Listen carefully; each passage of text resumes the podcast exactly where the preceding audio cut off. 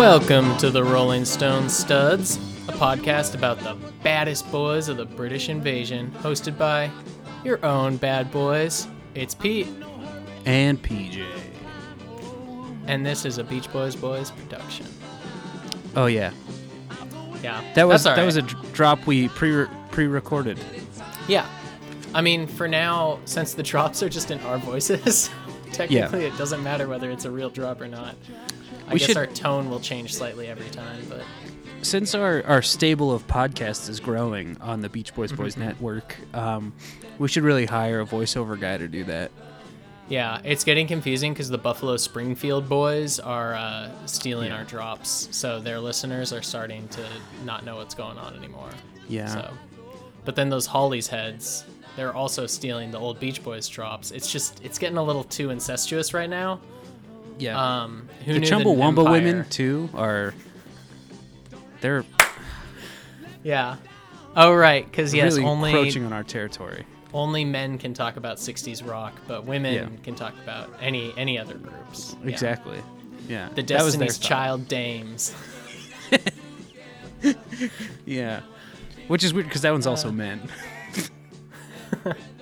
It's mostly just funny the idea of women podcasting, you know. Yeah. They can have uh they can have true crime podcasts. Leave the comedy to the men, okay, yeah, ladies. Why is that? That that's all that they get. But oh well. And the oh wait no even the I was gonna say the Gilmore Girls podcast, but that's called the Gilmore The Guys. Gilmore guys. So Yeah. it's a pretty obvious example of men stealing a a thing to just do themselves instead. Yeah. Oh well. Thankfully, zero women or really anybody else was staking the claim as for a Rolling Stones podcast, so we could swoop That's right in there and take it with Yeah.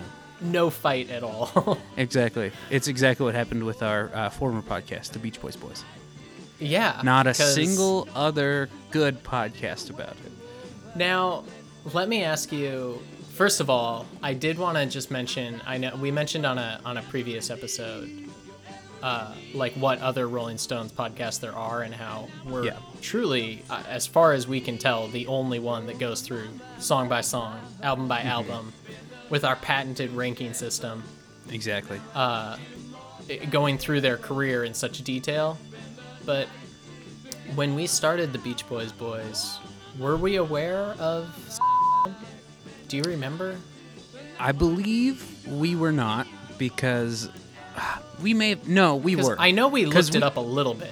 we have texts between one another that says there's like one other one, but that's not a big deal because all of the other bands Right. we were thinking about doing had like six or seven. Right. And so we are like one, that's pretty good. We're willing That's to uh yeah, we're willing to uh, start a podcast beef over that at the very least. Yeah.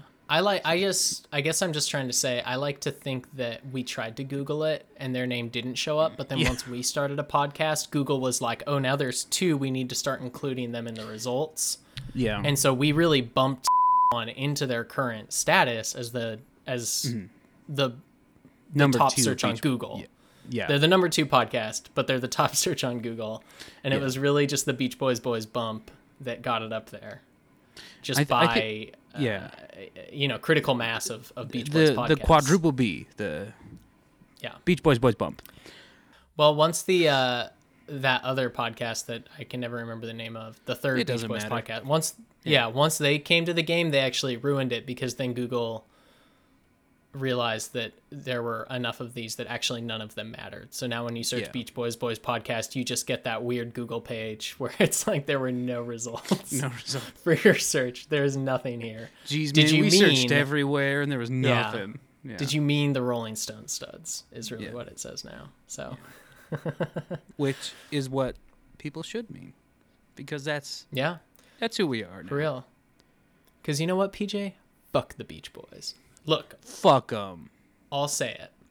It's just, it doesn't matter anymore, man. Now we're stoners, and there's nothing Yeah. people can say about it. We're bad boys. We hate surfing now, and I live in foggy old London town. Yeah, exactly. You can't surf in London.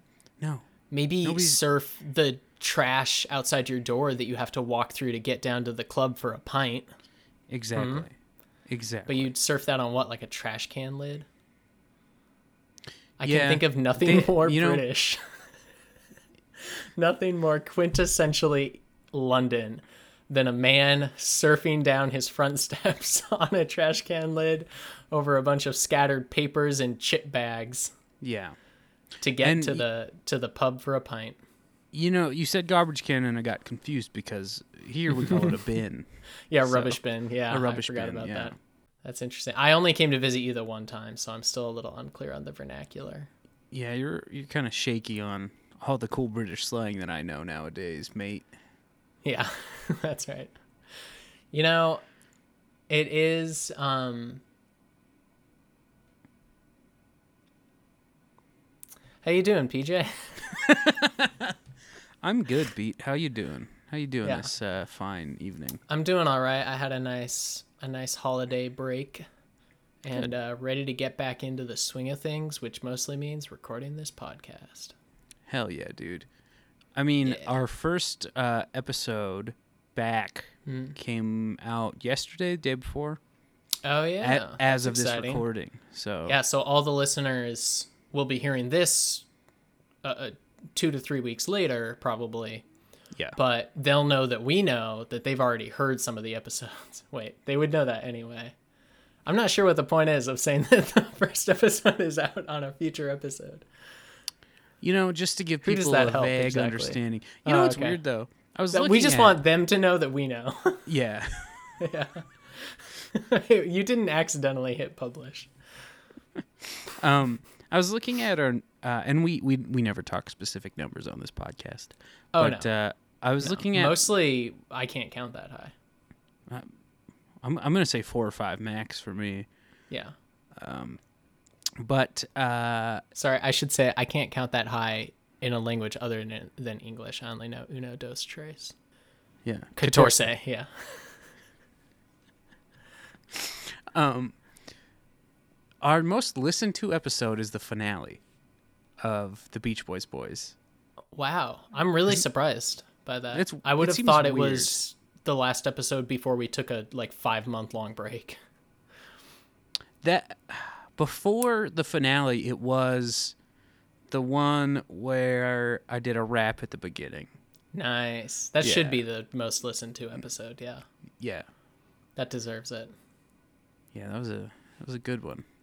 PJ, how do you think a rap about the Rolling Stones would go? Just off the top of your head. I like the blues, and I'm here to say I like to party in a Rolling Stones way. Gimme the tongue, gimme the lips. I'm gonna shake your little hips. You know, something like that. That's that. mixed little hips, I assume. Yeah, mixed little Yeah. hips. Oh God, you're so much better at this. You should be an MC. Yeah, just you know, it's that's a good job for me because I only really have to say anything when I think of something good every 10 Yeah. minutes. So which really should probably be my role on this podcast, but instead, top banana. So, well, what are you going to do? top banana if we're talking apples. Am I right? sure. Yeah. Prime peach they call me. Well, I call you the um a little bitch. Yeah. What's the peach pit? Is that from that 70s show? No, I believe that is from um Saved by the Bell. Ah, never saw that one. Are you watching the remake, PJ? The reboot of Saved by the Bell? You know, I am just such a big fan of um Screech. Uh, Yeah. but not not the character. I just love Dustin Diamond. Oh, Um, okay. As a person, I just think he's a really good dude and not really creepy or just weird all around. And a, yeah, I think he's just a good, solid dude. And um, yeah, so that's why I've been watching it just to see Dustin Diamond get back on the swing of things. So kind of sounds like our love of Mike Love. Exactly. Yes. Yeah. Yeah. That's cool. That's nice. Dustin Diamond, uh, not a professional wrestler. Um, I, there, I believe there was a point in his career where Oh, that was the case. That name, I can't think of. I just imagine a professional wrestler when you say the name Dustin Diamond. See, I imagined a porn star, which is uh, Ooh. makes a lot of sense because he did do sell a sex tape that he made that years later he Oh. came out and said that it was not actually him in the sex tape. Look at that. You know, I think no matter your, you know, actual or stage name, you really want to keep the word dust out of anything associated with porn. Is my thought. Yeah. Unless it's like that geriatric porn they've been making these last couple years. That's true. Milfs just keep getting it. older, PJ. you know, I have to say, eh, probably shouldn't be said out loud, but Dusty, hot, hot name. Like Yeah. Dusty Springfield is a, just as a name. Yeah, that's Sexy. the only only person I can uh, think of named Dusty. No, there was the southern kid in high school that I knew. I feel like, yeah, I feel like men named Dusty I know of, but only like in real life. yeah, there was. I think we probably knew the same Dusty. I have to Yeah. assume. Does he? Do you know what he's up to now?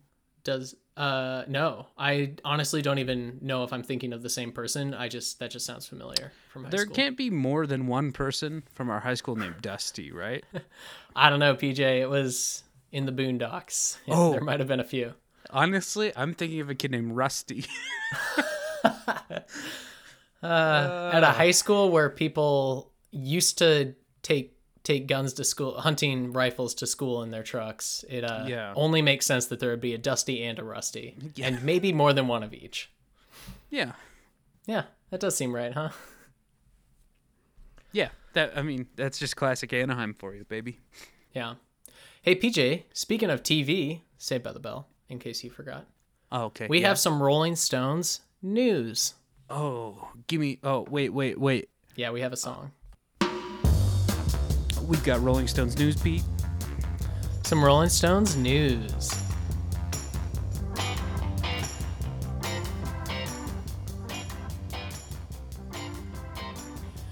According to the uh, young upstart music blog that's trying to usurp the throne of the uh, the real original music magazine named after the Rolling Stones, Pitchfork, uh, there is a television program in the works about the Rolling Stones.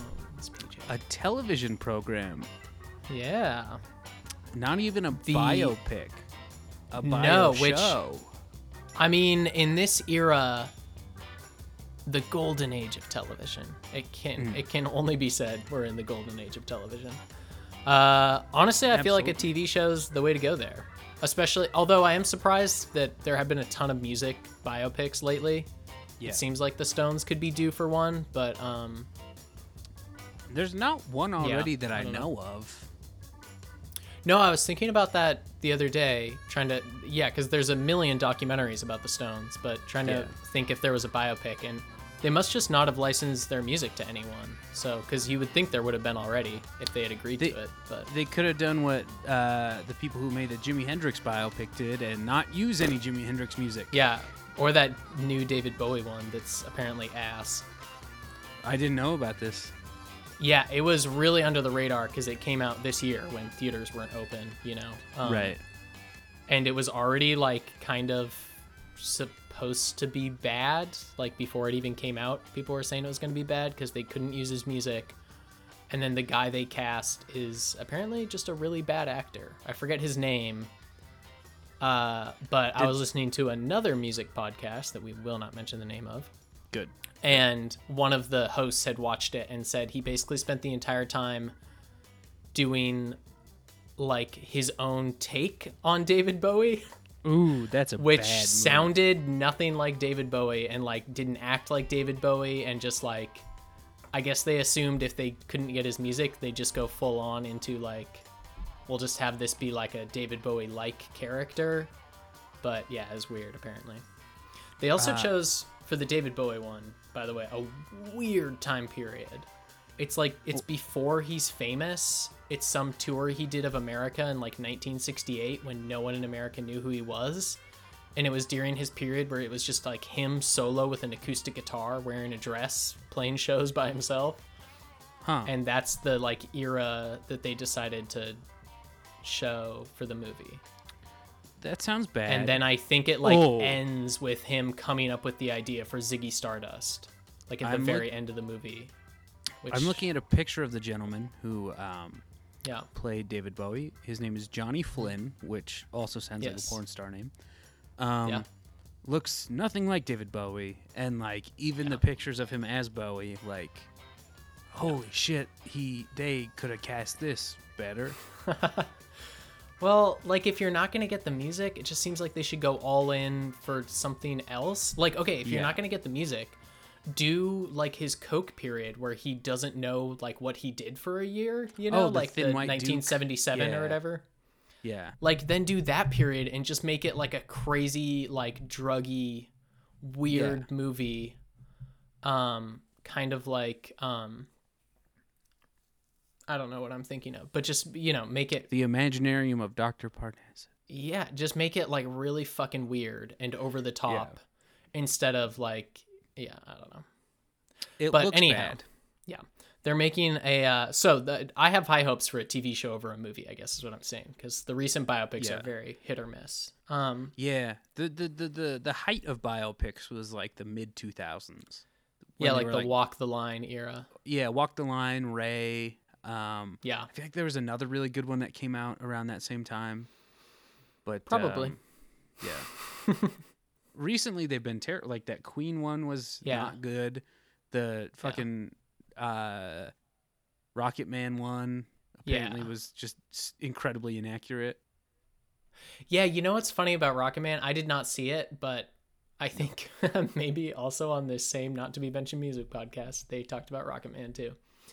But someone was talking about it, and they um apparently in Rocket Man, there's scenes of Elton John having life experiences that match up with the lyrics to his songs, and like that's how he supposedly was inspired to write the songs, which is He not taking into account the fact the that he did not write any of his own lyrics, and none of them were based off his own life experiences. Yeah, Bernie Taupin wrote all his lyrics. It's it's so weird, and also just seems like a weird random fuck you to Bernie Taupin Oh, for to make the biopic and be like, no, you didn't actually have any imagination or creativity throughout this period.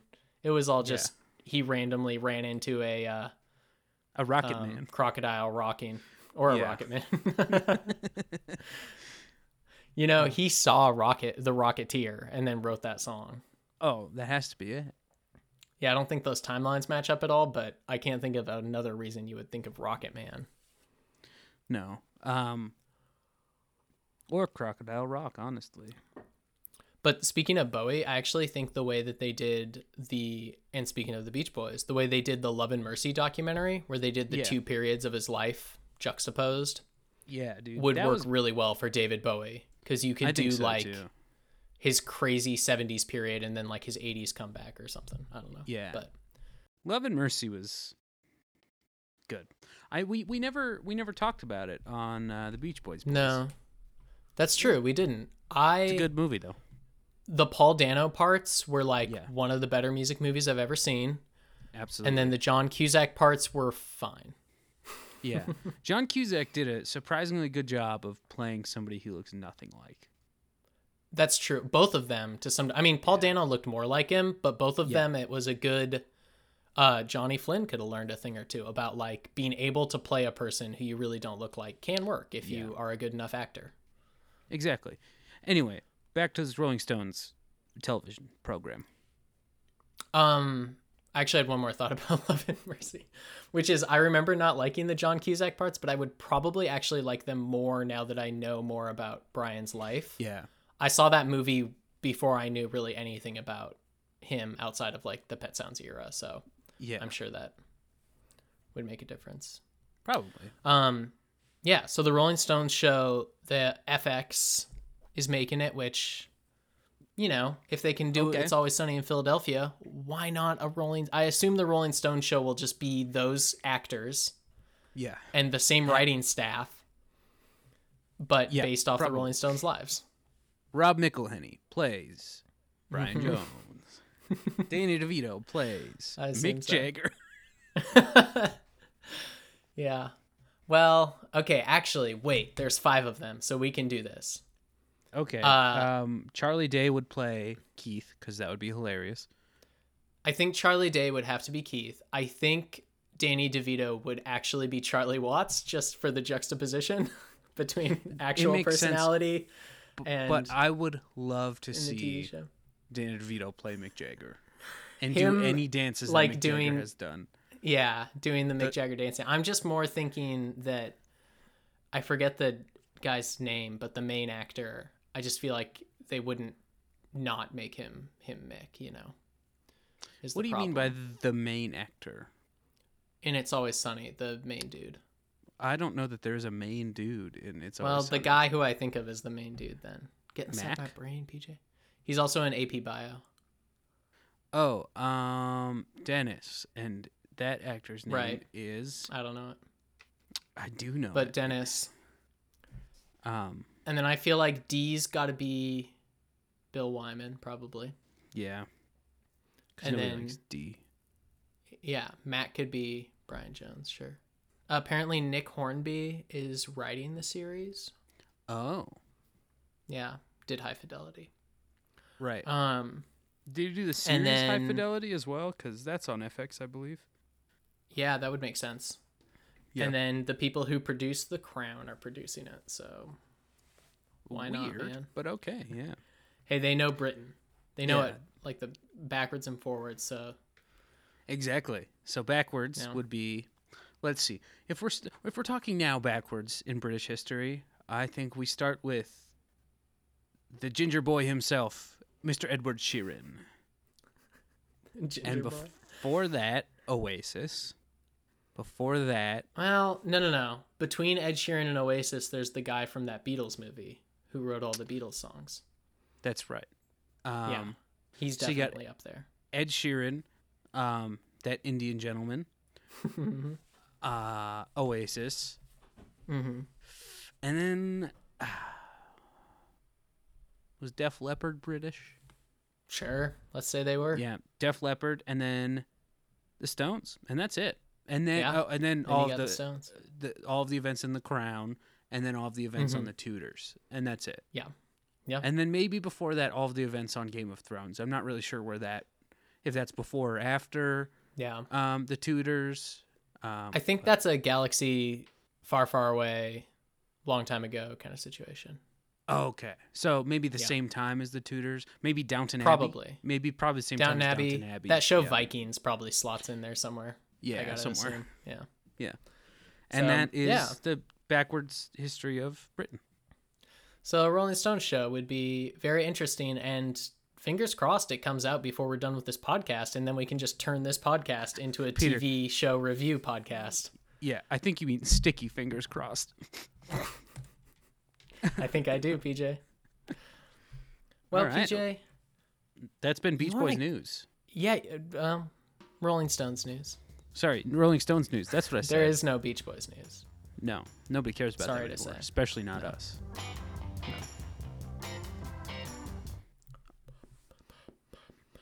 Um, do you want to talk a little bit about the bad boys of London? I would love to talk about the Bad Boys of London. Mick, Mick, Keith. that's one. Keith, that's another. Bill Wyman. Brian, Bill, Mm. Brian and Bill, and then you had to holding ra- up the back, Chucky. Chucky Dubs. That's what they Yep, call him. That's right. He's the backbone of the group, I hear. If you had to rate them Mm-hmm. uh, in order of baddest to least baddest, Mm, easy. Oh, right now. no, no, no, no. Just, uh. Uh, I thought I had a couple weeks. Okay. Um, mm, I'm really putting you on the spot here. Sorry, bud. Yeah. See, I was gonna call over to uh, 10 Baker Street and get a little background check on all of them, see what they've been Yeah. brought in for by the fuzz. And uh, that is not the what address? It's Scotland It's Yard. like, yeah. Scotland Yard is what I'm thinking of. 10 Baker Right. Street, isn't that where Sherlock Holmes That's where? Sherlock Holmes lives. Good. I mean, close enough. Sherlock would Yeah. know. I'm sure he has his own database. And and if So- he didn't, he could just look at him and tell us what he's been in jail for. Exactly. Yeah. Yeah. Do you think Sherlock ever ran into the Stones? Okay, we're getting off track. Yeah. Sorry. Getting off track. Whew. What if Um, Sherlock Holmes was in the Rolling Stones? Oh, so, no, no, Least- sorry. Back on track. Wait, so am I going from least to most or most to least? let's go most to least. No, let's go Most least to to most. least. That's more fun. Least to most, I think will be easier because Charlie's coming in dead last for sure. Uh, all right. I don't know. I mean, not to not to keep bringing up this fucking book I keep I'm reading, but there's some quote from him in there about how he thinks he was the lamest like rock and roll star of the 60s Yeah, from just hanging out with all that motel yeah. room and drink milk. Like he never did. I think he smoked weed, but he never did any other drugs. And he, yeah, it was kind of funny because the author's talking to him when he's like 70 or whatever. And he's like, Yeah, I guess I kind of regret not dropping acid. Everyone seemed like they enjoyed it, but it's too late now or something. It's like, it's, just well, it's not, man. But Like he's maybe the the smartest one of them. probably, yeah, he's like, he Yeah. definitely is the one who would like quietly have three PhDs. Yeah, Like while they're touring, he's just studying in his hotel room every night. yeah.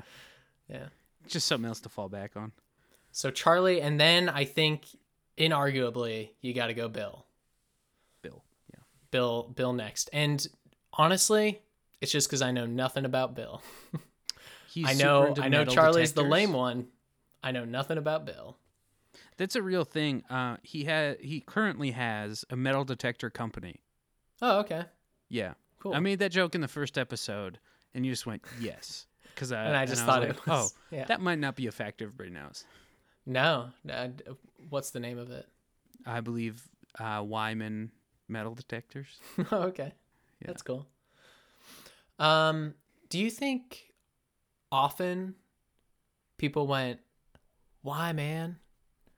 And he had to kind of just be like, "Yeah," That's and move that's- on at parties. Anyhow, and then next, I think inarguably, you got to have Mick. Ooh, Mick is No number question. three on your list. I think Mick has to be number three because I think the number one spot is honestly very close between old Keithy boy and Brain, but mm. but I, I think Mick's nowhere nowhere near close enough to being the baddest boy. Okay, okay. See, part of me thinks Keith obviously the baddest. Yeah. Well, Keith did uh, fall asleep under a coconut tree in like 2004 and then uh, had a concussion and then drifted ashore on his surfboard, which Yeah. um, is the most insane thing I've ever heard in my life because he was like 90 at the time. Yeah. He's also a man filled with blood that is not his own at this point. So That's like true. that's pretty bad as far as bad boys go. But Yeah. on the other hand, Brian straight up died from being a bad boy. That's So Mm. which one's more more bad? I think I got to put Brian just, you know, rip Brian. I think I got to Yeah. put him in the one spot. I think Keith would honor it. He'd say, "You know what, in memory of Brian the the woman beating guy that he Yeah. was, let's leave him the honors of the baddest boy." okay. That's a fair list. My list would go Bill you go? Wyman, Mick, Okay. Keith, Brian, Charlie's number one for sure. He's doing. It's something. always yeah, you know, he's he's quiet in the streets, but he's a goddamn freak in the sheets. He, he's got That those. Charlie Watts. He's got those beady little eyes that you just can't trust. Yeah.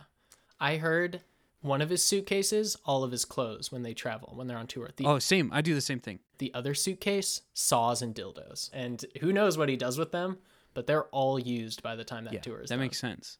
Well, he's an avid carpenter and dildo Yep. enthusiast. He makes his own wooden dildos. he needs a he needs a basis. And when they're on tour, he's always, yeah, he always needs to see the local flora and fauna, the local Yeah. arboretum, to to take some chunks of local wood that then he can lathe into beautiful, beautiful, beautiful wooden phalluses. You know that that chair George Clooney builds in Burn After Reading was actually Charlie Watts has a Yeah. real chair like that, and yeah, the Coen brothers were like, "We gotta put this in our movie, man. It's too crazy." Only Charlie's was made for him to sit on, not his. Oh, Yeah, real. that's bad how boy. bad he is. Yeah, that's right. Anyway, let's get into it, Pete. That was good. That's a good ranking. I'm surprised that ours are like somewhat opposite actually. But it makes Yeah. sense. I mean, I think there's good good defenses both ways. I think so too. So go ahead and email us in your rankings of the baddest boys from least to most bad. Yeah. Um that's going to be at beachboysboys at gmail.com. Uh, we're not creating a new email for this podcast, so stop Yeah. asking already. Everybody needs to quit trying. To, so we, we can't actually get emails um, that you guys are sending in that are demanding that we start a new email for this podcast because you keep sending it to the email rollingstonestuds at gmail.com, which is not an email that we have. right. So I know the Steppenwolf sons Yeah. already made their own email and are having you send everything over there, but suppo- it's supposed to be that everything under the Beach Boys Boys production umbrella yeah, is all sent to the same That's going to go to. Beach Boys Boys. and we will talk to them about their rogue email address. It's not okay. No, it's it's it. It really grinds my grinds my gears. What other? It's crazy how fast our stable is growing. We got the Strawberry Alarm Clock students, Right. the 13th floor elevator thirst traps. That's a that's actually a female one that snuck in there. Women led one that snuck in there. Yeah. It's just wild. And then what's crazy about the Buffalo Springfield boys is they already gave away Crosby, Stills, and Nash to the Crosby, Stills, and Nash Cuckoos. Yeah. So I don't know what's going on We've got there. the but Peter and Gordon guys and gals. That one is a mixed gender podcast. Yeah, yeah. The Peter, Paul, and Mary. Oh, what do you Muffs. think? Hmm. What's the uh, What's the other group with that pedophile in it? Oh, uh, Mamas and the Hmm. Papas. The Mamas and the Papas. Yeah, I forget the name of their podcast. The Mamas and the Papas people. That one's like it's all gender fluid people, so they don't want to like label it, so they can't say Yeah. guys or gal. They just go people, which I think is very progressive Yeah. of, of the stable. I like Yeah. it too, and you know, makes sense because you got a woman, Mhm. a pedophile, Mhm. and that other guy in that band. So Exactly. you got to make sure everyone's included. Exactly. And I, Yeah. you know, certainly they made sure everybody was included in their love lives. Yeah. You know, and the maybe most niche podcast that is pulling in amazing, uh, huge numbers. Wait, like wait, wait, wait. Almost rivaling the Rolling Stone studs. More niche than the Chumbawamba women. Yes, I would say so. Okay. to my mind, the Buffy Sainte-Marie Bros are killing it over there, man. It's nuts how many listeners they're pulling in. Yeah. yeah, for, You like that one? is crazy. Yeah. Yeah. And that Doors podcast is pulling a switcher on everybody because they're calling themselves the LA Woman Lads. So Lads. All right, Pete, you want to get into the stones for this week? sure, just one more Yeah. is Jerry's and the Pacemakers, which is hosted by three guys all named Jerry.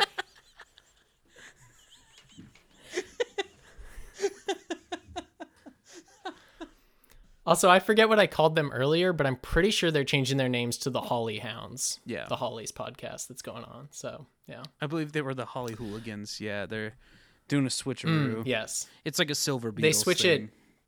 Yeah, yeah, exactly. Because everyone knows that they that was really the reason they got famous is switching it from Silver Beatles.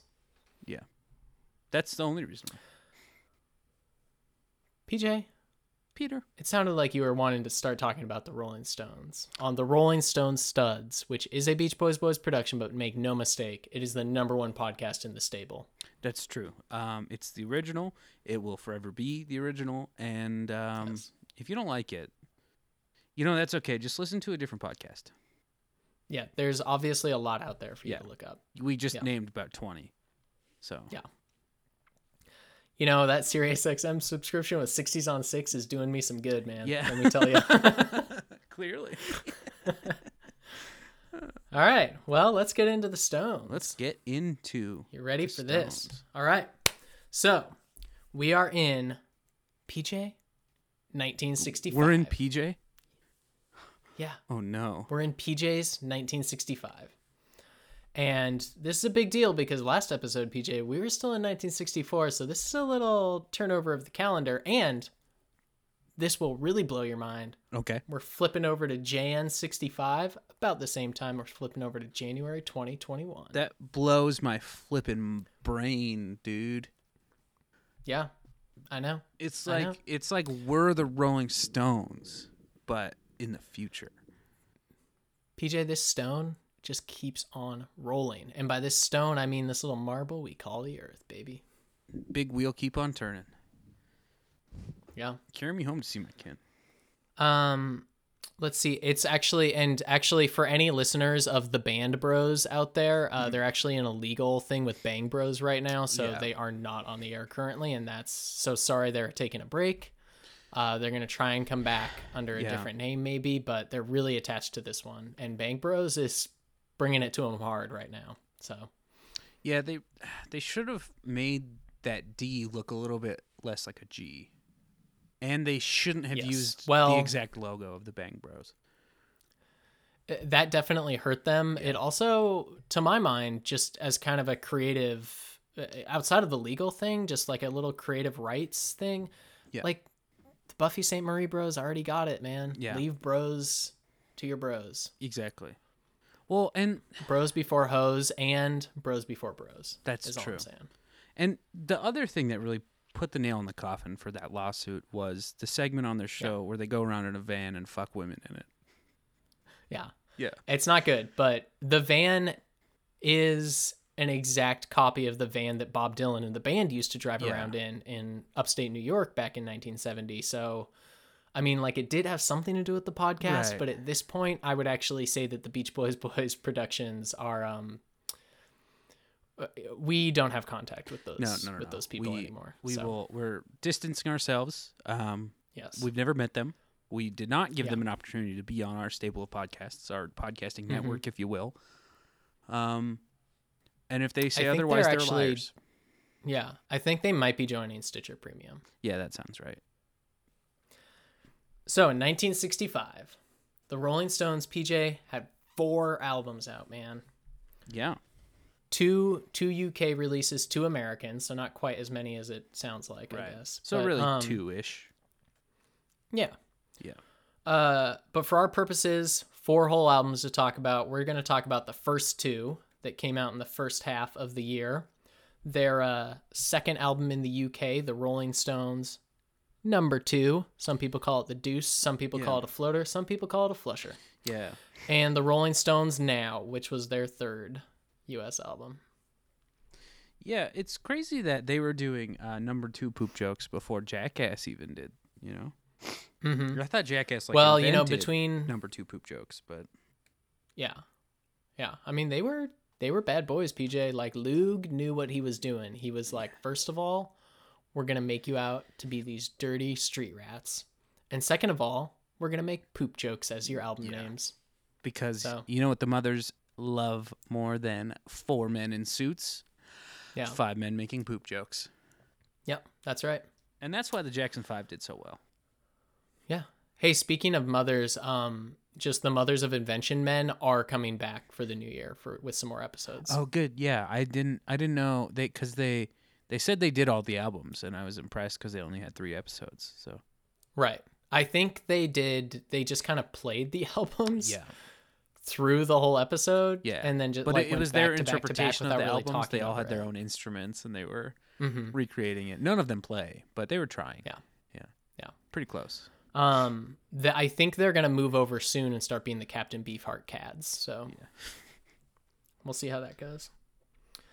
And uh, the Rolling Stones now, by the way, may be interesting, maybe fucking not, PJ. Maybe not. But it has an exclamation point, which That's joins true. the Beach Boys That's what I was in gonna the say. the amazing canon of exclamation point albums. Even the Stones weren't immune. Not only does it have bullshit. an exclamation point, it also has a comma. Yeah, The Rolling Stones. the Rolling Stones. now. Not then, right? Now. Goddamned now. Yeah. So, what are the Stones up to in 1965? I have PJ? been asking myself that for two weeks, Peter. Well, let me tell you.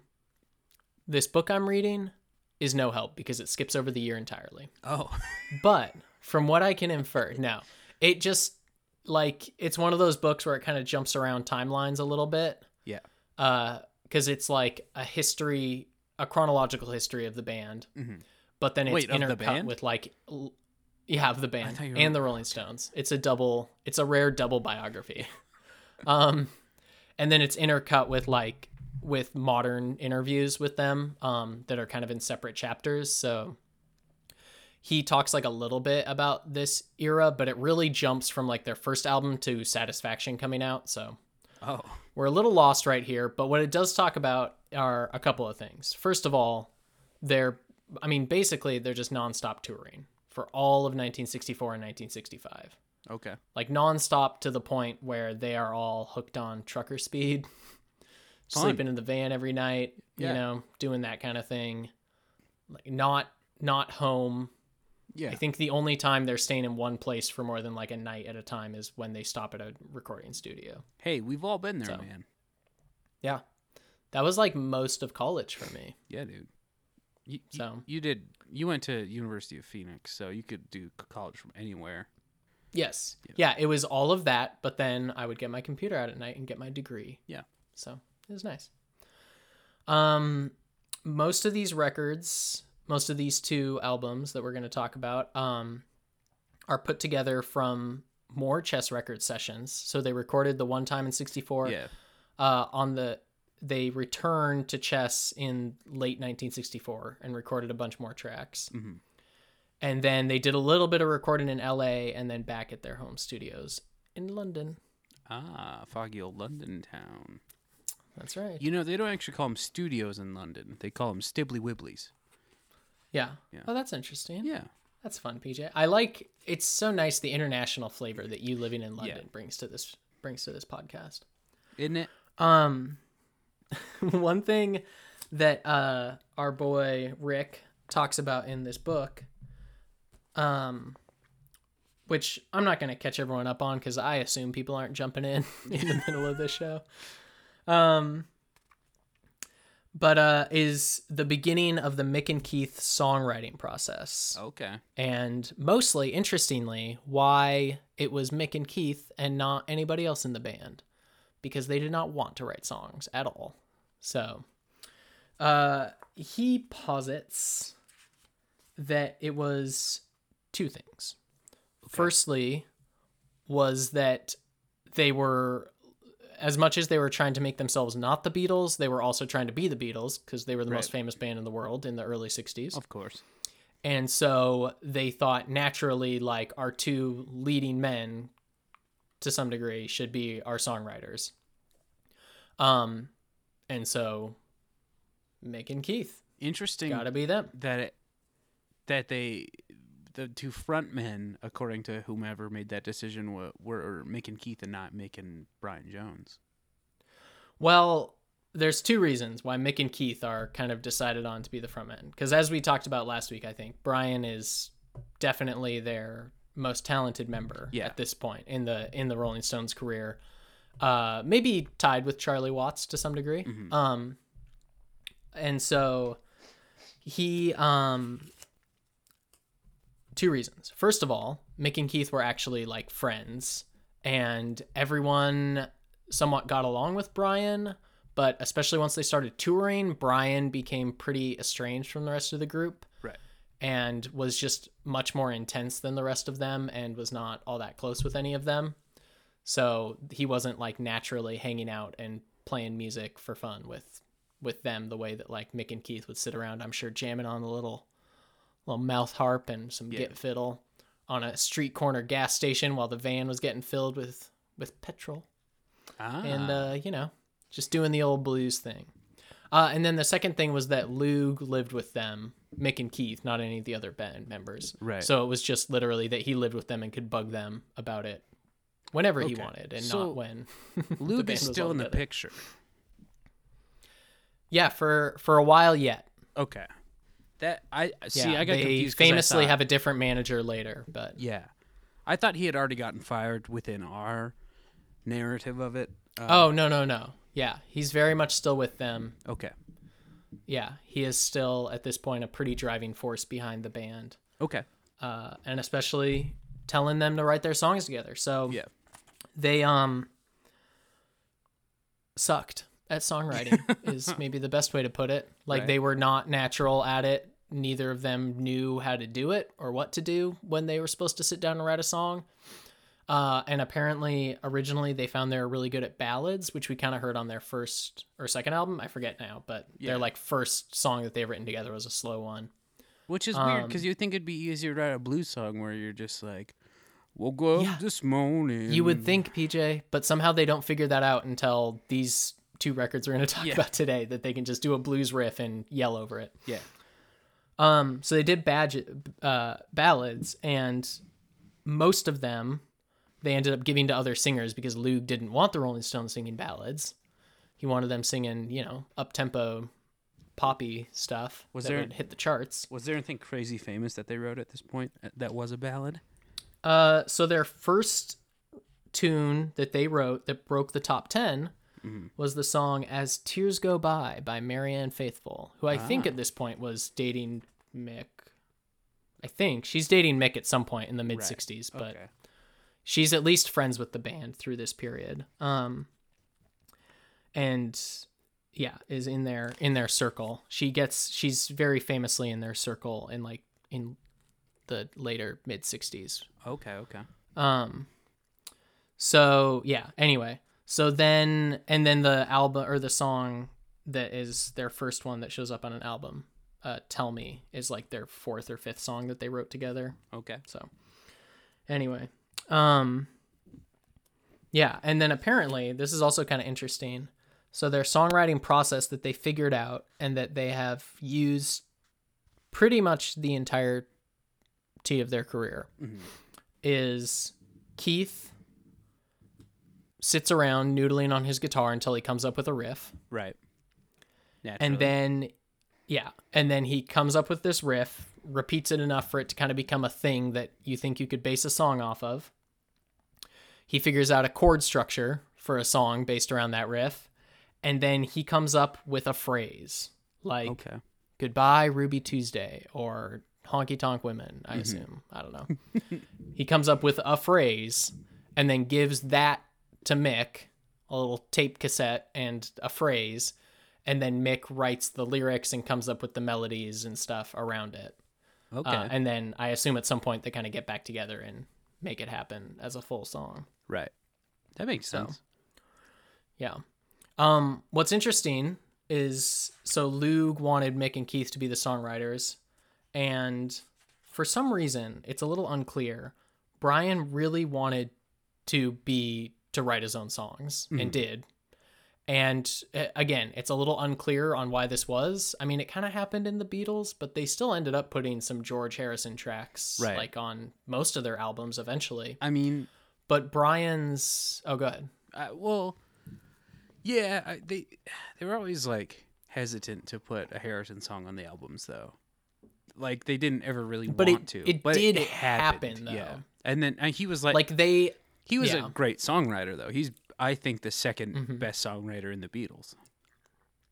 but like they i feel like the beatles or brian epstein or whoever inherently knew that like they had to at least give him and even like ringo chances occasionally Yeah, to get songs on albums otherwise just like they were going to get mad at each other and break up Right. uh, but the stones or Loog or whoever did not know that and just shut brian down whenever he brought any songs to them Okay. And like very quickly by like the mid mid 65 brian fucking hated mick, mick and keith because they were like the songwriting duo and he wanted That. to not even be a part of that but he wanted some input on songs on the album Mhm. and he was getting pushed to the side pretty fast and it um pretty much seals the deal once we're jumping ahead a little here but once they write satisfaction and that becomes a huge hit like just seals the deal to Yeah. Loog that no one else is bringing songs to the table if Mick and Keith can write this sort of gold right. and then Brian just kind of slowly starts getting more and more uh, resentful. Uh, one thing I actually did forgot and did not notice, uh, but it, they they do mention in this book that Lug brought in a composer, Mhm. Uh, like a songwriter guy from a record label, to work with Brian to see if Brian could come up with anything. right. And I mean, who knows what they if they were good or not, but Loog didn't like anything that the two came up with. So Okay. So It he seems did. like Luke. I mean, fucking hates who knows? Brian Jones. Yeah, who knows how fair the shot was? Yeah. This book makes it seem like Brian did get a fair shot and just wasn't that good of a songwriter. Yeah. But did he? So the thing is, does just he end up writing any of the songs that are on their albums, or like none at all? That's what I'm wondering. Because here's the thing, like he, he might end up with some songs on later albums. I don't know, and we'll get there when we get there. But like by the time you get to like 1967, you don't need to be a good songwriter to be a, to make a rock hit anymore because it's Yeah. so psychedelic and weird at that point. Mm-hmm. Like you can have like Syd Barrett be your lead songwriter, and Yeah. Pink Floyd is huge. Right. So like maybe I'm wondering we'll see again, we'll see when we get to those albums, but I'm curious if in their more psychedelic era if Brian starts contributing more because he's it sounds like he's a less traditional songwriter whereas they need you know early Beatles kind of pop hits at this point Yeah. to to get famous. So Right. right. so he might he might show back up. I don't know. I'll be I'll be curious. Um let's see. And then I think a couple other notes uh from the book by we get here. Oh no, never mind. Um one other thing about Brian Okay. that I kind of mentioned earlier. But he, like, we talked a little bit about he was kind of a wild child even before he was in the Stones. He'd knocked up like four women Yeah. already and not, I don't think, cared. Mm-hmm.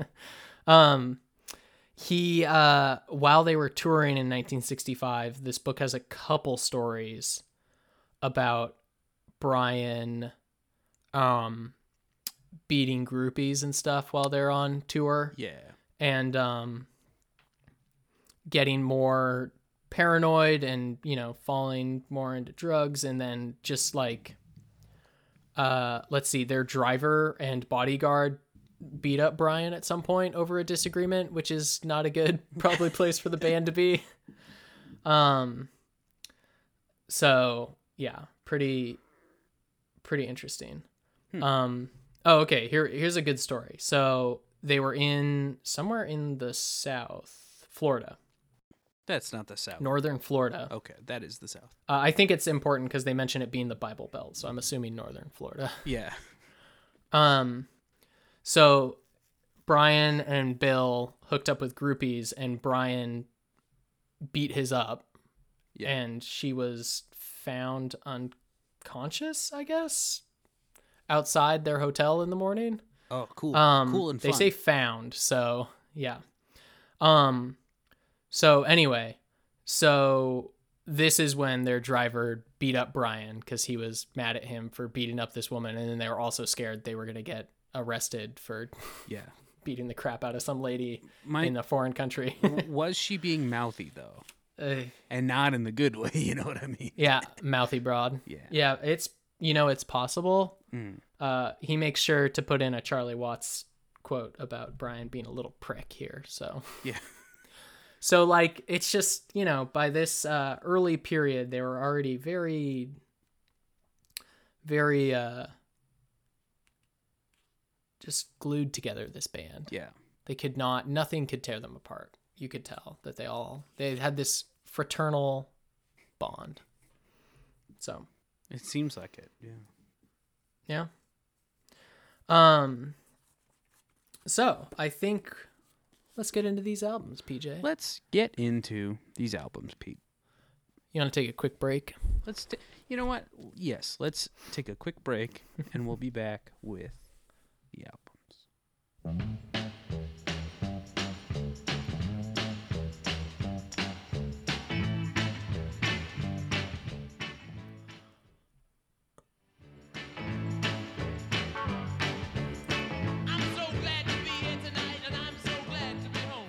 And welcome back to the Rolling Stones Studs. Hi. Oh, hi. How are you?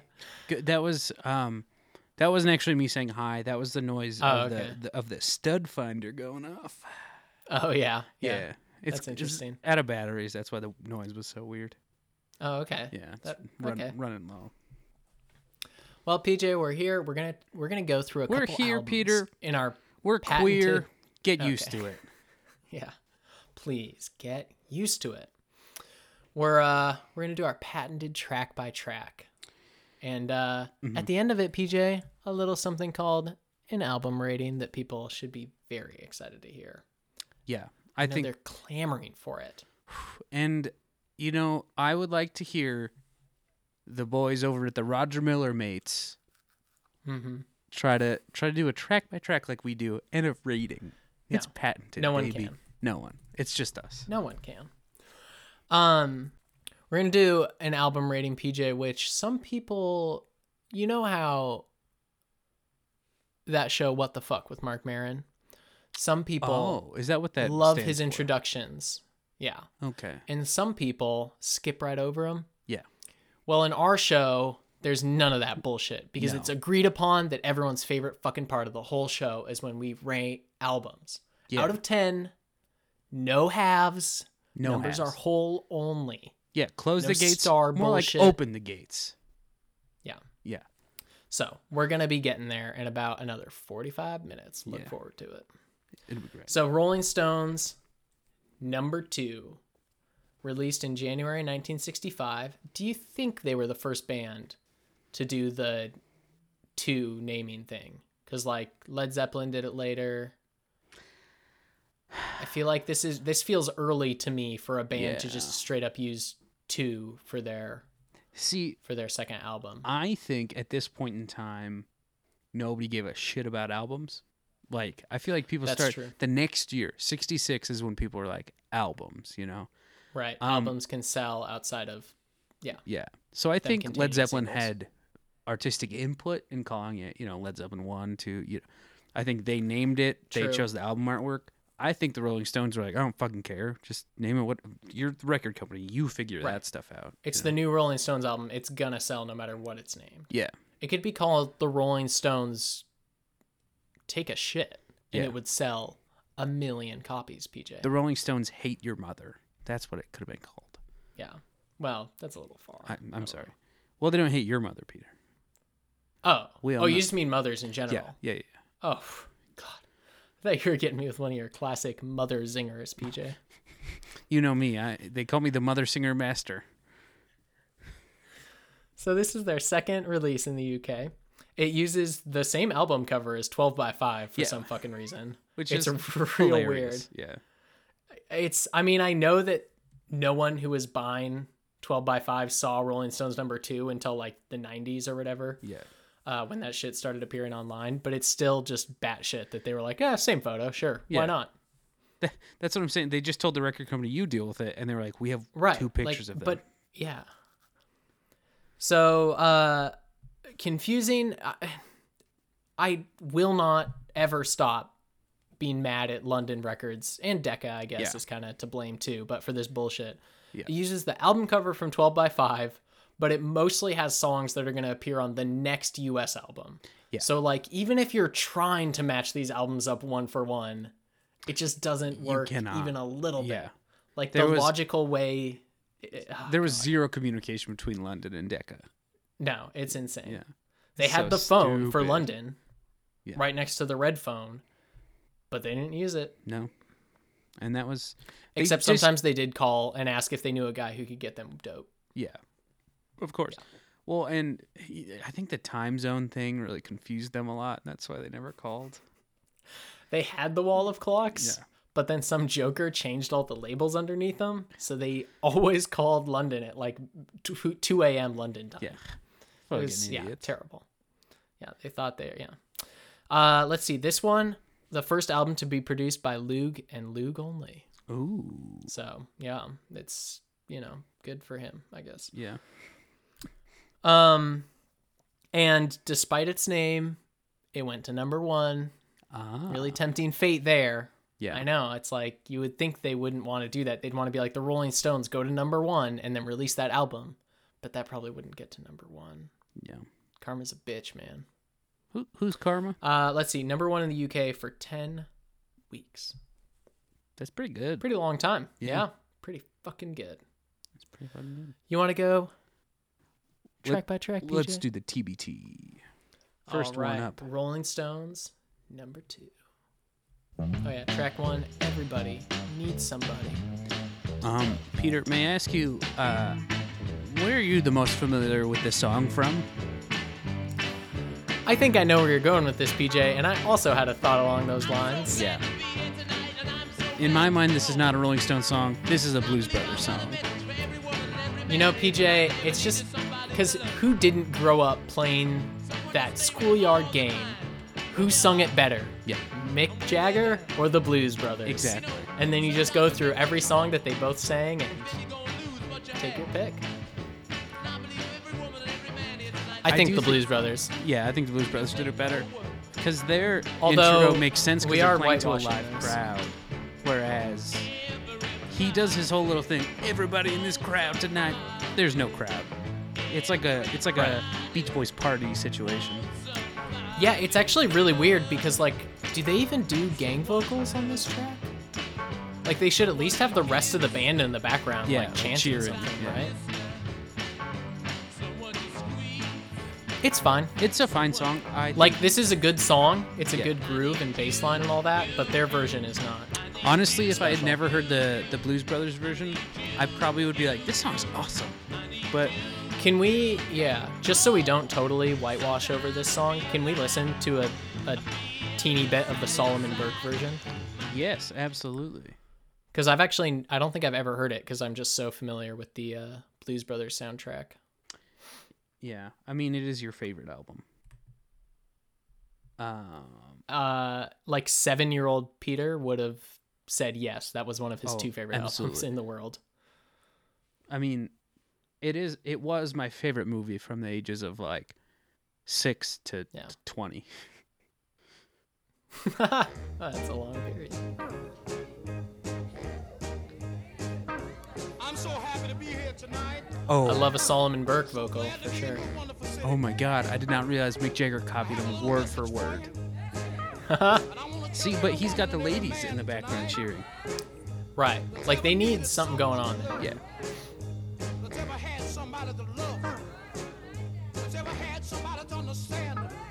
This is cool. That's ever had somebody Clearly better than the Stones. Oh, far better than the Stones. Maybe not as good as the Blues Brothers. with them when they're down. There's probably a live version Solomon Burke did at some Yeah, point. That, that's probably better. that's probably better than the Blues Brothers. Yeah. You're probably right.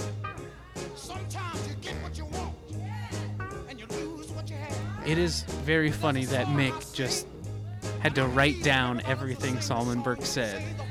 Yeah, he couldn't think of his own fan. Yeah. what a fucking loser. Ooh, I like that. Apparently, Solomon Burke, I had no idea, was a preacher at some point. That makes sense. Yeah, that's very interesting.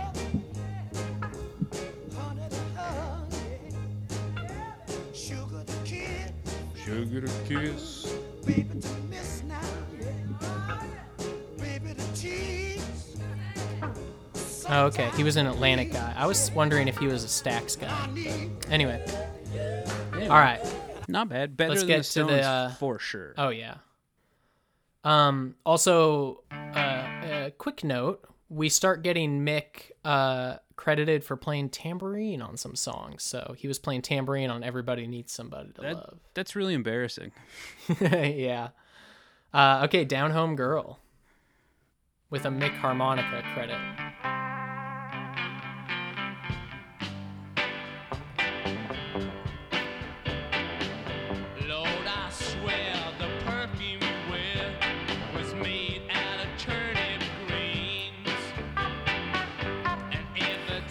I don't love like this, this song, but that little guitar riff of just the is so Yeah. fucking catchy to my mind that I It's it's very 60s and it's very good. I I really love it. I like this song a lot. Just like the groove of it is really nice. Yeah. It's a good one. This is a good song. And like coming from Everybody Um, Needs Somebody, you have a groovy start to the album. Like they're in a good pocket It's- here. For sure. I can see why it went to number one, um, especially for the 60s. Um, however, so it starts on this song, but for the rest of the album, it seems like uh, Keith got a guitar that had a whammy bar on it, and he was like, you Mm. know, any seventh grader that gets a whammy bar, and they're like, what the fuck? This is so cool. And he just uses it on all of them, like a little bit too much. Yeah, this is a pretty solid one. Yeah, I like that one a lot. Oh, you can't catch me.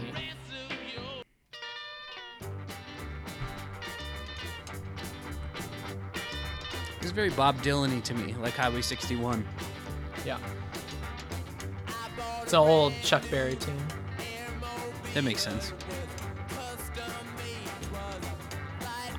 The question is, do the Rolling Stones ever have an album at any point that doesn't have a Chuck Berry song on it? I assume not. Yeah.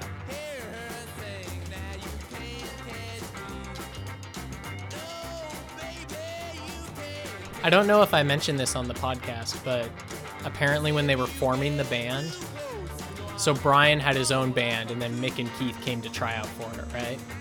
And apparently Yeah. they wanted Mick but didn't want Keith, and Mick said, "We're a package deal."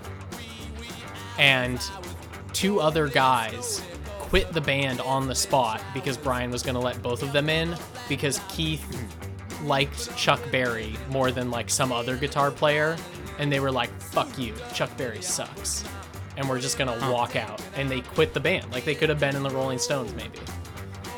Man. Yeah, over Chuck Berry. Do you think they were just racists? I assume, I think, probably, but also I'm pretty sure they were fighting over two different guitar. You know, Yeah. like which which old blues guitar or R&B guitarist was better. So Right. I like Little Walter. I love the way he plays that harmonica. exactly. Um, this one's pretty good. Yeah, it's Um, nothing amazing. It, it's the it's the best Chuck. Ooh, I do like that. Um, it's the best Chuck Berry cover they've done thus far.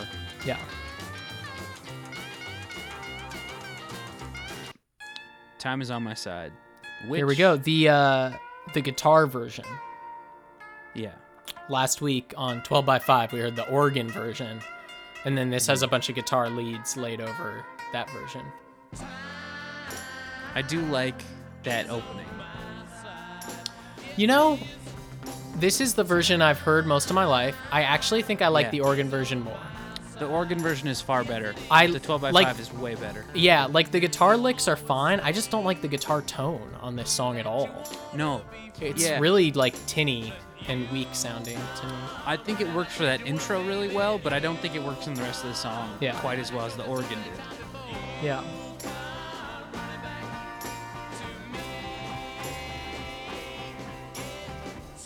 But uh, yeah, one of one of their better songs for sure. Uh, Yeah. the organ version is just better. So, what a shame. This is See, a uh, whereas Oh wait, no, Heart of Stone. Wait, I'm looking at the wrong album track. Nope, that's my bad. okay, I had our next What album track pulled up in front of me. You're right. It's what a shame. Uh, this What is a a shame. Keith and Mick original. Okay. Um, as opposed to the last song, I really like the guitar tone on this one. It's all right. I also But think once this is a really bad song. thing. But you're right. It's there's a bad song. But once again, you can just hear him getting more and more jaggery, you know? Yeah, for sure. Um, honestly, not much to say about the song. It's not very good. No, no, but this is like we were talking about when they figured out they could just do a blues song with slightly different lyrics and call it a Mick and Keith original. Exactly. Yeah. So we got Grown Up Wrong. This ass track off of what did it show up on 12 by 5 I think first. I think so. Once again, whammy bar. Too much. Yeah, and I hate this song so much. Yeah, it's really annoying. And once again, they don't know how to do backing vocals. Like, they no. don't have one other dude in this band that can sing. Yeah, well, and it's Apparently like not. literally just get like a dude who's hanging out in the studio to come like add some Yeah. depth to the backing vocals. Like anyone can just chant like that. Yeah. But it's like off time their backing vocals up to this point, and it's just not very good. Yeah. Down the road a piece. Once again, good guitar tone. Yeah, I like this song. Sounds like Chuck Berry, but it's not, amazingly.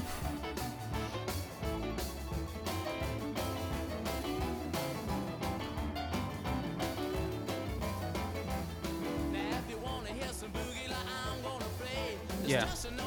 Really sounds like a Chuck good. Berry tune, but it's good. yeah. I do like that he says piano.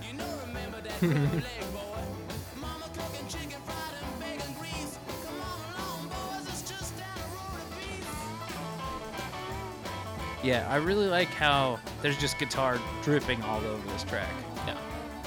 Yeah.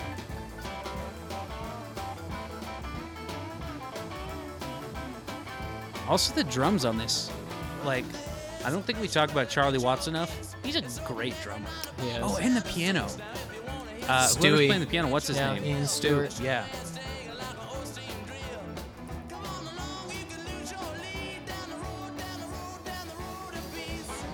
All right. Under the Boardwalk, which we have heard. Actually, weirdly, nobody is credited with playing playing piano on Down the Road a Piece. Bizarre. Like on the personnel, there's people credited with playing piano, just not on that song. That's weird. So I don't know who Um, would have played piano. I don't know. Um, we heard this one. Yeah, We thought it was good. it's fine. I can't be satisfied.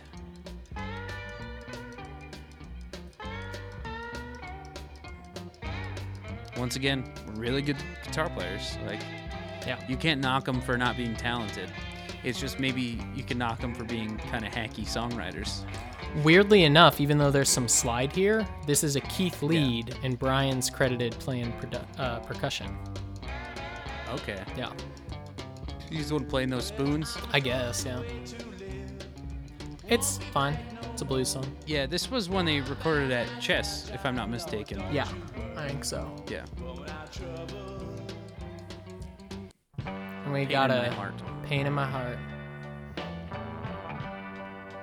This sounds like uh, just kind of anybody on Stax. Yeah, yeah. The instrumental is But- good, but otherwise, I think it's a pretty meh cover. I mean, when the original No, is as if- amazing as it is, Yeah, why bother listening to the Stones do it? Yeah, that's a fair point. Um,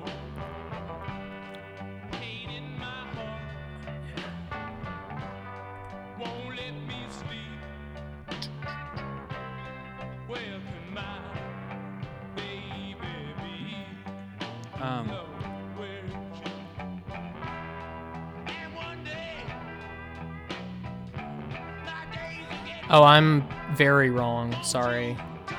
The Brian Jones percussion thing was on Under the Boardwalk, oh, not on the. Muddy Waters song. Yeah. Um, I just, I I understand these guys covering Chuck Berry, Yeah. right? Um, and like other ones. Why? I just don't get covering Otis Redding Yeah. and then doing it exactly the same but worse. It's just not gonna be better. Yeah. Like they have no, No. hope of making it a better version. there's just no way. I've never heard somebody cover an Otis Redding song better than Otis Redding Well, already yeah. fucking did it. Because Otis Redding is the fucking man. Yes, like not only are you literally never gonna get as good of a vocal because he's one of the best singers ever, but like Yeah. you're competing with Stax record players. On the other hand, Exactly. It's- yeah. it's Who, insanity that some of the best even- session players ever. yeah, it's really Yeah. yeah. so it's fine. But off the hook, Off this is the a hook. a Mick and Keith original.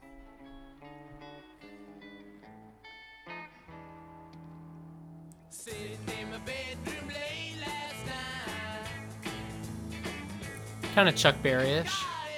Yeah, it's kind of like Chuck Berry had a baby with the Beatles. You know. They do have a little bit of jangle happening. You know, shuffly Yeah. jangle. It's yeah, Beatles esque for sure. However, I will say, all of their stuff up to this point has been produced better than the Beatles stuff at this time. Yeah, Like recording wise, I don't know, yeah. but it's just kind of a dumb song. It's fine. It's pretty like Nothing Yeah. it's middle of the road. And Susie Q, Little Suzy Q cover. which we have already heard. Yes. Yeah. Yeah, which Uh, weirdly on Rolling Stones number two, this must just be a weird Britishism. Instead of the name Suzy space Q, it's spelled S U Z I E dash Q, like all one word.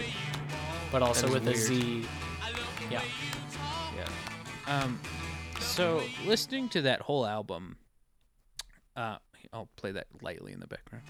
Listening to that whole album, I I had to check a few times to see if I was listening to the right one because I was like, oh shit, this is the one we were supposed to do last. Yeah, week." yeah, right. yeah, and uh, it like the the whole London America or you know England America albums thing drives me fucking crazy. It's really annoying. Yeah. And it, it does make you feel like I just did. It makes you feel like you're going crazy because I just had the wrong album track list up in front of me while we were listening to it, and it like I thought Yeah. it was the same one because it had like four of the same songs on it. Yeah. It's it was right up until a point. Yeah, you yeah. So, um, one interesting thing to note here is that this is the first appearance of a guy who's going to show up a good amount during the Stones' career, and who also is a member of the Wrecking Crew, who we talked about a lot on the Beach Boys Boys, Yes, and also sir. was a member of Crazy Horse at some point too. Uh, this guy named Jack Nitzsche uh, is playing Okay. piano on Down Home Girl and Pain in My Heart, and he is credited on like uh, quite a few Rolling Stones albums up into the 70s. So we'll be Okay. hearing him again. It's Um, very interesting. yeah, it. He's credited for some reason on this album. this is one of those cool jokes that were so so funny in 1965 that now you just like it just kind of goes over our heads, but it was like it really was peak comedy of the time. He was credited as playing the Nitzsche phone, which is really just a piano recorded slightly differently, like with different mic uh, microphones. And then they thought it would be funny to credit him as playing a new instrument so that people would think the Rolling Stones had created a new instrument. Oh, Yeah. So, you know, that's fucking interesting. nerds. Also, they are no better than the Beach Boys as far as being fucking nerds. Yeah, I have to think they were like I think it was Pain in My Heart. Weirdly, I think that might be wrong because I re-listened to Pain in My Heart after reading that and the piano just sounds like a piano. So I don't know what they were talking about. Like there's a saxophone on it, which but I you got me, man. Maybe that was piano, man. You know, Yeah, right. All right, Peach. Uh what do you think you're going to rate this album? The Rolling Stones, number two, to a British listener in 1965. This was only their second full length album taste Right. of this nascent rock and roll band, the Rolling Stones. What would you think it's worth rating? so if this was the '60s, I'd be like, "Wow, that was crazy." it's a seven out of ten. Yeah. But it, this is not the '60s. No. I didn't hate listening to it, you know, and Yeah. that that has been the thing so far. I've not hated listening to any of these albums all the way through.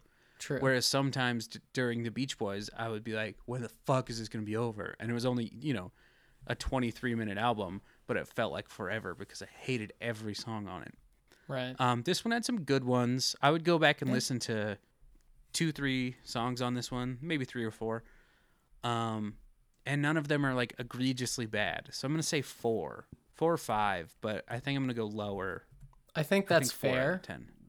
Yeah. I disagree with you in that Okay. I like especially this album leans very heavy on the blues covers and that is rough for me. I just find them to be really boring to listen to. Um They're boring. like I'd rather have the most like, saccharine over the top songs about like a county fair with like some cool harmonies happening than like a, you know, acoustic blues song, I guess. So you you you kind of feel the same way about the blues that I do about the Beach Boys harmonies, where I it's like that's their whole shtick, and I fucking hate it. I guess. I guess at least so far. Uh I guess I was kind of thinking of going with a 2, but I looked back. I mean, I don't know. Yeah, I think I'm going a 2, man. Like Time is on my side is great, but I don't like this version as but much as the it- 12 it's by not 5 better. version. Yeah. And then I don't think I don't think I'm ever going to come back to it. Like the only songs that are that good are their covers of songs where like the originals are or different versions are way better. So Yeah, better or I really didn't like this album and was really disappointed after 12 by 5, which I was starting I was like, "Oh boy, we're getting to some good Rolling Stone stuff." Yeah. And then this felt like an album that very much followed up their first album, not followed up 12 by 5. So, to be fair, I think, um, much like we were talking about Led Zeppelin earlier, I think the Beach Boys had er, had this to an extent where they had a lot of creative input on what was going on the albums, and they were like Yeah. taking themselves seriously as artists. Whereas I think the Rolling Stones, they're I don't know. I don't think they have a whole lot of input on what's going on to an album. I think it's mostly Loog and the record companies. So I feel like if they were also like taking themselves super seriously as artists, because right now I think they're just like, oh, we're some mates from London that you know we don't like the blues, dude. yeah. Um, I I think they would be. I think they were focusing more on touring Mhm. you know, where I, I think the albums were just kind of, you know, we can make money on those. We'll just put out some fucking songs we've recorded. But I think, like, seeing them live at this point would have been fucking killer, I think. Probably. I'm sure it would have been. Yeah. And I hear everything you're saying. That does not affect the fact that I Mm-hmm. No. think it's a really shit album. No, I agree. But I think. I, I'm not trying to sway your album either way. yeah. I just, or your rating rather. Um, I just think, like, after 12 by 5, it Yeah. not getting better, I don't think that's necessarily their fault, is the point I'm trying to No. make. Yeah, well, and yeah, and with the ridiculous release schedules that are happening here, like Yeah. there won't really be consistent growth from album to album cuz like they're just taking random songs off in singles as they just come out. from wherever. Yeah. All right. You want to get to the Rolling Stones now? The Rolling Stones. I do want to get to the Rolling Stones. The Rolling This was released in the U.S. Now. in February of 1965. oh, just a a a a short month later. Yeah. And this will include, I think, I think almost every single song here are ones that we've heard already, whether on number two Uh, or singles. yeah. So we just listened to "Everybody Needs Somebody to Love." Yeah, they throw a short version on this one for some reason, which I guess is better just because it's shorter. Yeah. Uh, let's see. Rolling Stones now, by the way, reached number five in the U.S. Huh. And uh, This is Down Home Girl. so good still. It's a good start to the album. They get it. Uh, for some reason, Loog put a note Oh, on sorry. this album that let's see. Let me find the actual like phrasing because it's pretty nuts. This is the Stones' new disc. Cast deep in your pockets for the loot to buy this disc of groovies and fancy words. If you don't have the bread, see that blind man, knock him on the head, steal his wallet, and lo and behold, you have the loot. If you put it in the boot, good, another one sold. I think even if the coolest person in the world uttered those words, Yeah. I would still want to kick him in the nuts. Like So, yeah. that's so douchey. So, yeah, that was on now and some of the number two pressings, but it was like Yeah. removed and put back on, and you know. So, Yeah. Okay. I assume that's like a collector's item now, probably. Probably. Um, you can't catch me. Is this the same first three songs? It is, yeah. It is Nice. indeed the same first three Oh, songs. It's good start to the album. And then instead of Heart of Time is on my side, because they already did that on 12 by 5, they jump into Heart of Stone. Yep.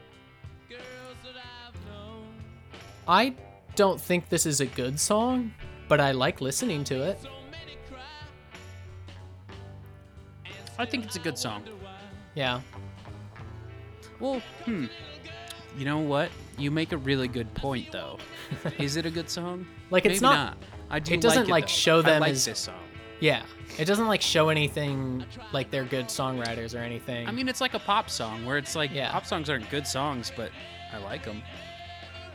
That part's great. This part I like too. This heart of stone. Yeah, which we have already talked about this Yeah. song, but Yeah, but like it's good. I don't know. Like the listening to this album this week. Yeah. I did not like this song the first time I heard it, but now I kind of like it. Mm-hmm. Oh yeah, What a this is shame. this is the B side to this, also a Mick and Keith original. I really, once again, they're doing the really tinny guitar tone yeah. that sounds really bad to me.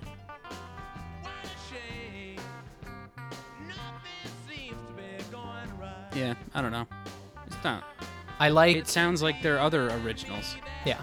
I like um there's some really good kind of like boogie woogie ish piano going on in the background. Uh by Ian Stewart. Yeah, he is a really good piano player.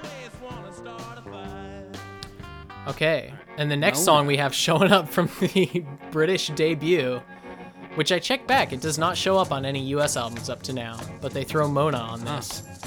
Which Mona's really good. Yeah. Like I like this song. one a lot. It's just weird because it it feels like years ago, but it was only Yeah. like 12 months or something before that Yeah. their first album came out in the UK. So I think it's a smart move to put it on there because it's a fucking awesome song.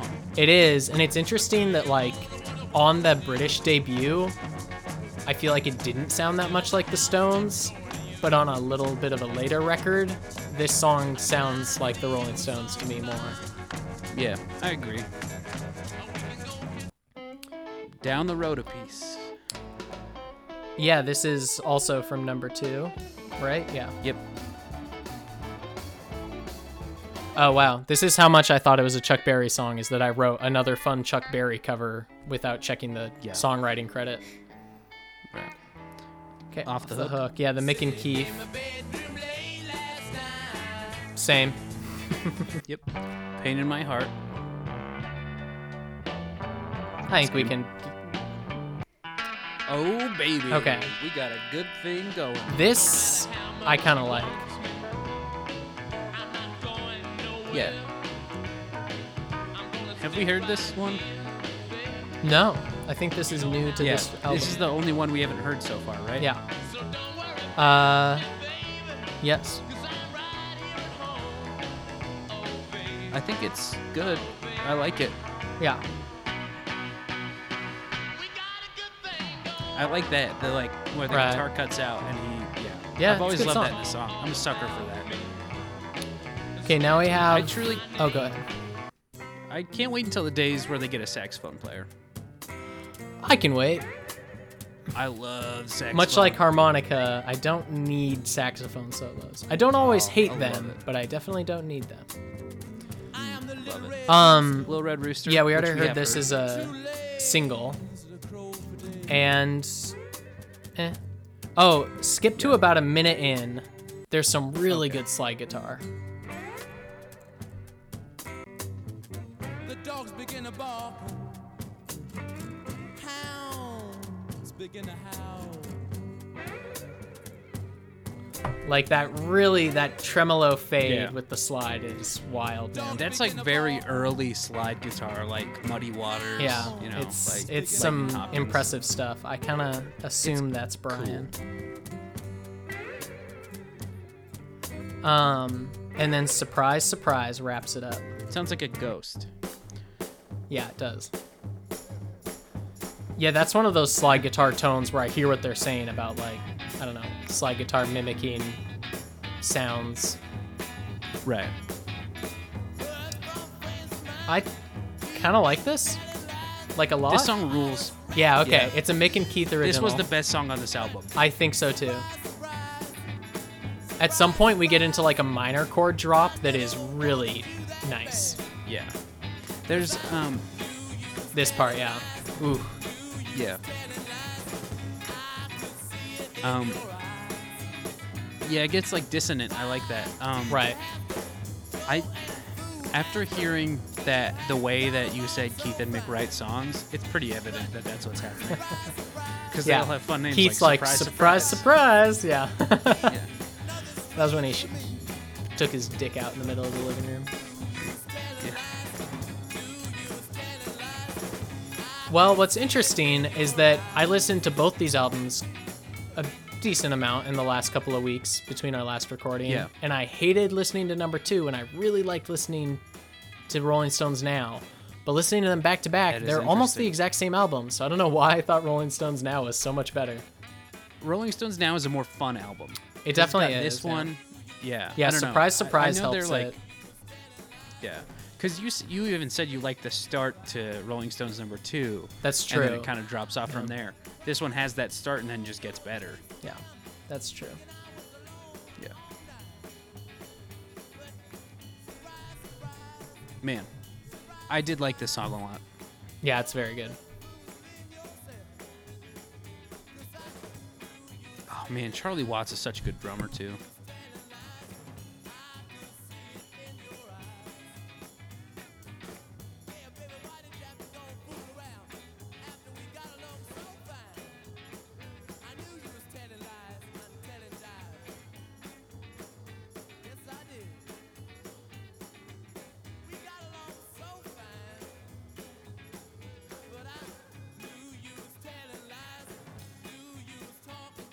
Yeah, so that's that's uh Rolling Stones now. It's a, it's solid. Yeah. Still it is solid, and I had the exact same thought that you did. Um, uh, where it it did seem better for some reason. Since I feel weird talking over silence, I'm just gonna play the better version of "Pain in My Heart" because I also just want to hear it. Okay, sure. See, this has a saxophone in it, and it's way better. That's true. That's a good point. I love saxophone as a rhythm instrument, but just Yeah, or as That's a you know I like backing instrument. as But I don't like a saxophone Yeah. solo, I guess that much. No, I can fuck a saxophone solo. I just like it in a song. You know, yeah, I think so. I just got really excited at 12 by 5, I think, because it had Time is on My Side and um, the other one that we liked off that album. Yeah, Uh, it's All Over Now. And so I was like, right. Damn, we're like, one of the best songs ever. it felt like like the next album was gonna be like Beggars Banquet or something. Um, Right. Because it felt like such a big step forward, and then these two albums were just. It didn't feel like there was any forward momentum. No, it was disappointing um, after 12 by 5. Yeah. And then Um, like, But I, I, yeah, I try to look at them independently from the former work, you know? I suppose, but yeah, I don't know. It's not great. I. Speaking of, you know, you not liking the early Beach Boys, or much of the Beach Yeah. Boys, but I don't think I like the Rolling Stones yet, PJ. That's, Like, I get it. at all. Like if we, if there was a magical world in which I didn't know that they had other songs after this, you know, and they were just some band you were Yeah. trying to like get me to listen to, and I'd listen to these like five albums, I would be very done. Be like, no, Yeah. they suck. I get it. So there's just nothing like No, yeah, like it's all over now, and Time is on my side are incredible, and then it's like there's nothing else even close to that that's grabbed me and made me want to like No. keep listening to them. Right. And we'll we'll get into the albums a little bit later that I think will make you more of a Rolling Stones fan. Yeah, But I mean technically yet, like sure. I guess Time is on my side is a pretty big hit, but like we aren't even to like the famous early Rolling Stones songs yet, which is kind of crazy Yeah. because I feel like the Beatles come out hot out the gate, but um. Yeah. But like Satisfaction, I don't even know if it'll appear on an album this year, honestly. I know it comes out in 65, but it might not be on an album till 66, given their crazy structure. Yeah, I think So, you're like- right. Yeah. So we're like still a ways yet from like the golden age of even like earlier Rolling Stones hits. So Right. a little little bit Well- of a fallow period here, I guess. Yeah, which, you know, every band has kind of like early on, like a sophomore release or the third release is like usually kind of a dip. But True. It gets better from here, Pete. I think I'm gonna go one more than Rolling Stones number two. Give it a little three out of And ten. I think I will do the same. I'll give it a five out of ten. Nice. I mean, yeah, It was it was an easier listen. it's it's actually a pretty solid album. Like you're right, it's fun to listen to, and I did kind of enjoy Yeah. listening to it. But I also really don't think I'm gonna come back to it as an album, or I, I really might. doubt. I might. guess, but I will no. I will always see. pick twelve over five over that. Yeah. I don't know. I don't know. To some degree, what I am surprised by so far is that uh, the U.S. albums so far are better than the British ones, which I am surprised at. I guess, yeah. You can't. You can't trust Brits to do anything. I mean, we'll see too, like later on, whether that keeps being the case. It's only the first few albums, but I was, Yeah. uh, like we've talked about, uh, coming from the the Beatles perspective, I was surprised. I am surprised that like the random compilations, basically of the U.S. albums, are still much better than the random compilations of the British albums. Right. so Yeah. it's interesting. Well, PJ, so. It's yeah. Yeah. Next episode, we're gonna get into the the back half of 1965. They start. Uh I I love the back half of sixty. oh yeah, who doesn't? We have two more Talking whole albums to do. Uh, what is it? Out of my head and December's Children or whatever. Um, Yeah. two more whole albums. Maybe we'll hear Satisfaction. That would be exciting. We'll at least hear the story be behind it, ecstatic. I guess, because Yeah. it comes out. But um, yeah, Not on an album though. It'll be interesting. I'm uh I guess excited. Yeah. you know that sounds so hopeful, and I'm glad that you're uh, that hopeful about it, Pete. Yeah.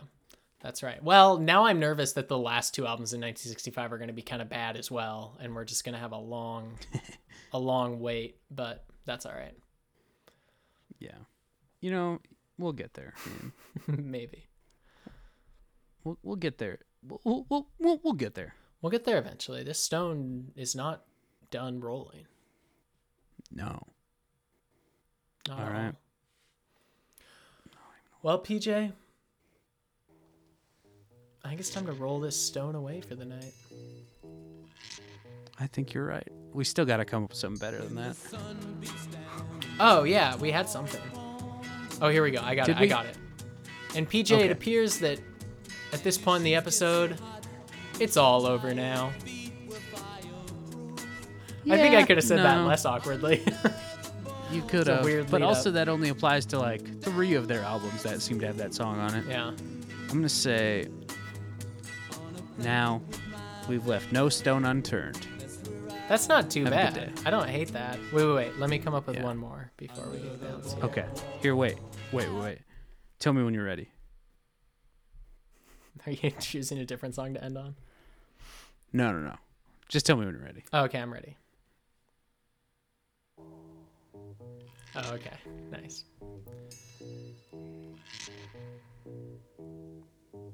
When the sun beats And if you need me, PJ, it's all over now. We're just gonna go around and around. But time is on my side as I'm confessing the blues from my empty heart at 2120 South Michigan Avenue. But I'm gonna go under the boardwalk later, uh, cause I've grown up wrong. Congratulations, Susie Q. That's the one. That's the that's, That's the the take, take. man. Yeah. See you next week, PJ. See you next. See you next week, Peter.